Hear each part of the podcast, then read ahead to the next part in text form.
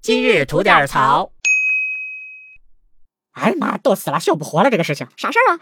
重庆，嗯，那边有个景区，景区吧，好像觉得自己没点什么特色，给自己弄了个特色厕所。嚯，啊啥特色呀、人家这个特色呀，倍儿接地气，老浪漫了，你知道吗？在原有蹲坑的基础上面，它在上面啊架了一架秋千，能晃的那种啊？完全能晃。而且呢，人家非常贴心的在这个秋千的座椅上面挖了一个洞洞，哎呀，哎，然后你脱了裤裤，直接能坐在秋千上面，这个洞洞呢就能瞄准底下的蹲坑，然后你就可以使用了。